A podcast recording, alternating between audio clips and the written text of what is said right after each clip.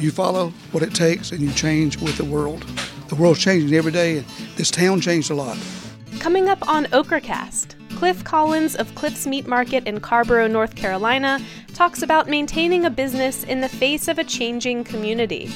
And oral historian Amy Evans on how Cliff survives as one of the last independent meat markets. He has expanded his business, he's expanded his clientele, he's expanded his offerings, he's embraced that community, and he's richer for it.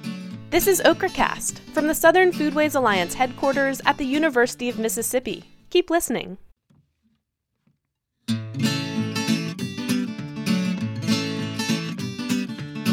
I wanna hear the story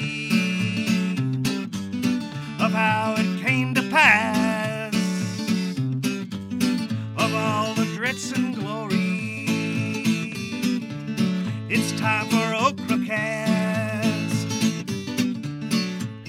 I'm Anna Hamilton, and welcome to Okracast, the podcast of the Southern Foodways Alliance. Okracast maps food culture across the changing American South.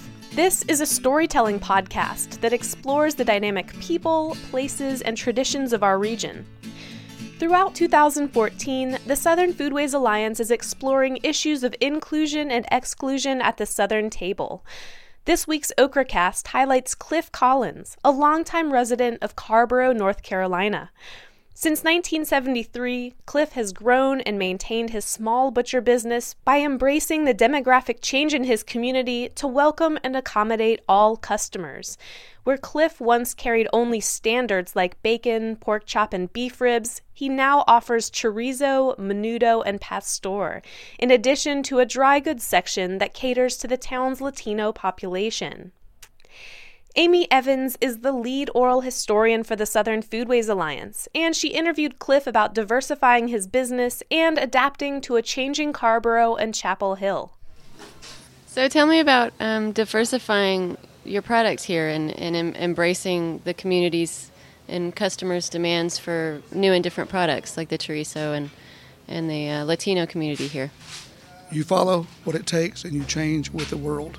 The world's changing every day, and this town changed a lot. Carrboro is a wonderful place to live, and so many people want to live in Carrboro, we don't have enough housing for them. So Carrboro is a highly sought after place, and the people changing is not only Hispanics. I got people from England here, got people from Ecuador, and everywhere. They're coming from France, Germany, and India, and they want to things they're used to having. So I work trying to say, well, bring me a picture of it, and I can look at the meat and tell where, mostly where it come from, especially if it's beef. And I said, oh yeah, that's special trim. That's no problem. I got it right here. I said, oh, it does look like it now. So has that been an interesting kind of learning experience for you to see, for you to have people, outsiders come in and kind of convey these new names and, and uses for these things that you've always worked with? Oh yes, and also it's, it's satisfying to me to get what they want, and to be able to tell them, oh yes, I can get that. I know what it is. And they say, you really do? So nobody else in town I've been everywhere. They know, don't know what I'm talking about. I said, that's the reason you need to come here, and I can proudly tell them that. I, I was struck in Cliff's interview.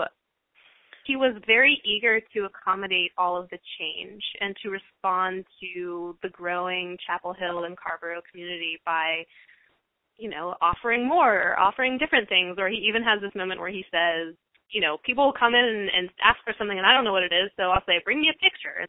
So I think it's really amazing that he has been able to adapt so well to the changing community. Yeah, and I think it's a great, you know, community advocacy model. It's a great business model. I mean, if you're short-sighted and you want to exclude people, then your business is going to reflect that short-sightedness. And if you're, you know, have a, a, a greater appreciation for who's coming through your door and can adapt and and fold those you know differences into what you're doing, then your business can only grow. You know, he has expanded his business, he's expanded his clientele, he's expanded his offerings, he's embraced that community, and he's richer for it. And how about the the demand for organic um, meats and that that trend and what that's meant to your business? It's more in demand now than ever, because people in the, I guess the 50s and 60s and 70s, they were not smart enough to realize that they were hurting themselves by giving them stuff they didn't need. And I grew up, we raised our own stuff. All this old, we raised the corn, gave to the pigs and cows. We raised everything, give it to them. It was all organic. But then they, they changed things around and wanted to go this uh, souped up stuff like steroids. That what do we need that for? He'll be, he'll be he'll taste better. He might not be so big. If he gets too big, you can't handle him. On the farm, that's what we talked about. Hey, it's too big. It'll kill you. He'll walk over top of you. About the cows and pigs. So we'd raise them to what they needed to be, and we'd slaughter them, try not to make pets out of them first. but anyway, it was. A, I, I never dreamed that when I was a little kid that things like that would be, they'd feed animals that would hurt them, because you know what the animals eat. Then we eat the animals. It's like we're eating it, almost the same. It's just one one step down from it. So we don't need that to break down our systems to make us not as healthy. So the organic's real popular right now. So talking about your relationship with your customers, I know you're so well known for that. Um, I wonder if there's any kind of psychological thing that you've watched happen with because you were talking about how the, how the customer really must see the person physically cutting the meat. You can't pre-cut it. And so I wonder if you've ever thought about kind of what that relationship is, um, kind of on a more, you know, psychological level, and, and what kind of relationship people have with you, and because of the meat that they get from you. First of all, so many shady things can be done in processing meat. And when it's all packaged up, they don't know what's been done there. When they see the whole piece of meat and see us slice it, and they see us weigh it and wrap it up, they see everything's going on. When they go home, they know what they've seen in the store. They've got the same product. They don't know what's happened. That meat may have been, and they know that's been done then, not last week, a week before last. And they don't know what was put on that meat after it was processed, or even before. So that's a big thing now with the people, customers. They want to see what's going on. He's the last of sort of the community butchers in this area. Yeah, well, I think that's true an awful lot of places because you know as the grocery stores get fancier and um, start really kind of diversify to be more competitive, you know, there are butcher shops and grocery stores, and you know, I think about um, you know South Central Louisiana and the whole meat market tradition is starting to kind of fade away because it used to be, you know, there was somebody who raised pigs and then they'd go inside and butcher them for you, and now there are only just a couple of meat markets that actually raise their own meat. So it's just kind of you know the evolution of of that market and people's needs. But I think that somebody like Cliff, who has hung on for so long, um, and he's such a special person that he has really made a, a niche for himself because of who he is and what he does.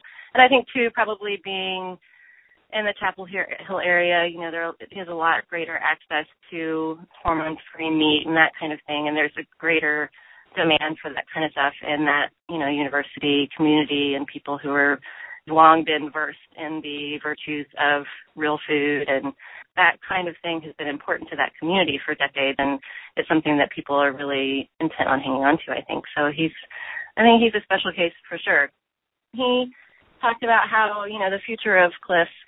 he's like well you know i'm going to be here as long as i can and if i do end up selling it i still want to work for whoever i sell it to because i'm going to miss seeing all the people you know and he just mm-hmm. thrives on that interaction you know he he needs it so and you know, and we need Cliff totally. That was Cliff Collins interviewed by Amy Evans. Be sure to look up Cliff's next time you're in Chapel Hill. You can find more of Cliff's interview in our Chapel Hill Eats Oral History project. That's all online at southernfoodways.org. And while you're there, don't be afraid to poke around in the Southern Foodways Alliance archives, where we've collected over 800 interviews from across the American South.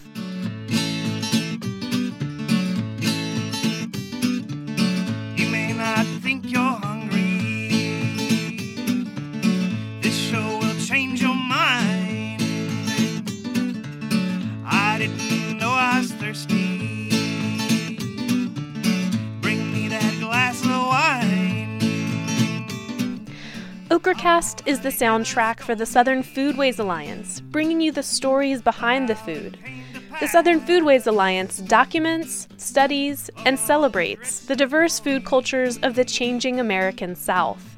If you're hungry for more, pay us a visit online at southernfoodways.org. I want to hear the story of how it came to pass. Grits and glory. It's time